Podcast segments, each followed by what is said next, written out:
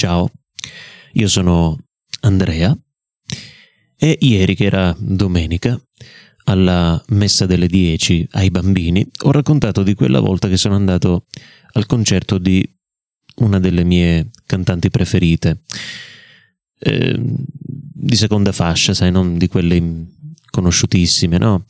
Ho visto che avrebbe partecipato a questo mm, contest eh, di concerti in Sicilia, nel, non proprio nella mia zona in realtà, ho fatto un bel po' di chilometri per andarci e non appena l'ho saputo ho comprato il biglietto e mm, ovviamente il mio intento non era solo quello di andarla ad ascoltare, ma quello di incontrarla.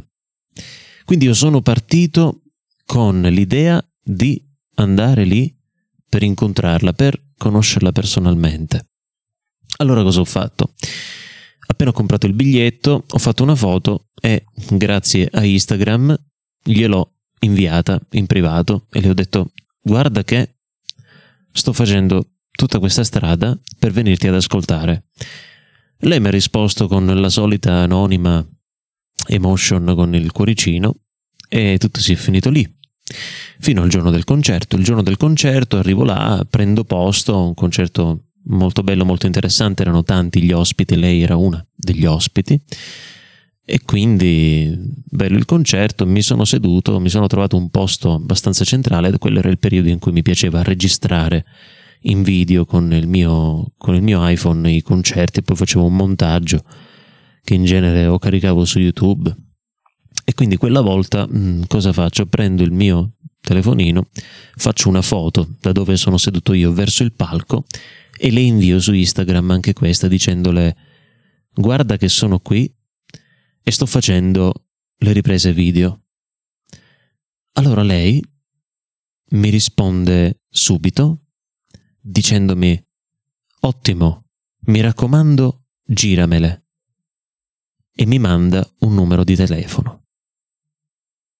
Ora io in quel momento ho fatto la morte mia, come si dice, cioè, wow, caspita, mi ha mandato il suo numero di telefono.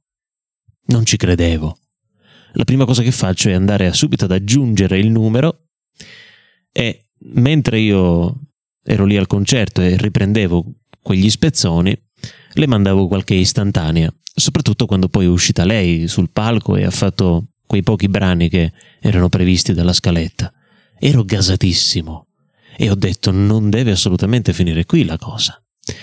Al termine del concerto le ho scritto mi piacerebbe incontrarti. E lei mi scrive, sì dai, ci vediamo all'uscita dei camerini. Sai dov'è? Dai, ho detto la trovo. Finito il concerto, la gente si, un po' si, si attardava, io sono uscito come un razzo e sono andato all'uscita dei camerini. Ho atteso per più di un'ora. era sera ed era tardi. Era estate, non faceva freddo, ma ho atteso per più di un'ora e comunque attendere per più di un'ora un qualcosa che effettivamente ho pensato più di una volta magari mi ha preso in giro e non ci sarà. Invece ho aspettato fino a quando l'ho visto uscire, c'ero solo io praticamente lì, le ho fatto segnale da lontano e lei, ah ciao, piacere di conoscerti, bello, ho visto le foto, e poi mi fai vedere il video che, che monterai alla fine, me lo giri. Certo, certo, ci facciamo una foto? Ok, facciamo una foto, ma io ho fame, che fa? Andiamo a cena? In quel momento sono morto per la seconda volta. Cioè, è vero che avevo fatto un sacco di chilometri, è vero che me l'ero un po' andata a cercare, però prima mi dai il numero e poi mi invita a cena o comunque mi invita ad invitarla a cena. Non ho neanche il tempo di dire sì, certo, andiamo, che da, dalla porta la chiamano e le dicono guarda che dobbiamo andare a cena. E lei ha detto, ah mi dispiace, non pensavo che fossero organizzati anche loro. Dai, sarà per la prossima. Ciao, ciao, ciao, ciao, ciao. E si è finita davvero lì. Si è finita lì.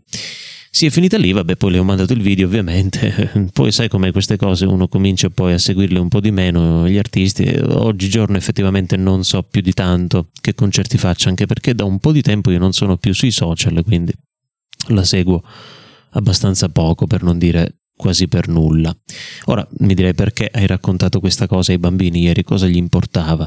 Perché ieri c'era un brano del Vangelo abbastanza interessante che era quello di Bartimeo, che per chi non lo conoscesse lo riassumo in breve, Bartimeo era un uomo cieco che mendicava in una, in una zona della città.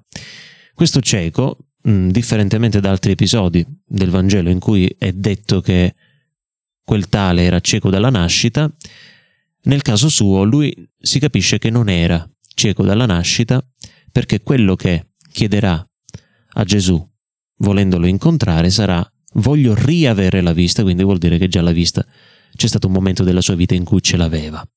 Bartimeo è lì seduto e non vuole far altro che incontrare Gesù.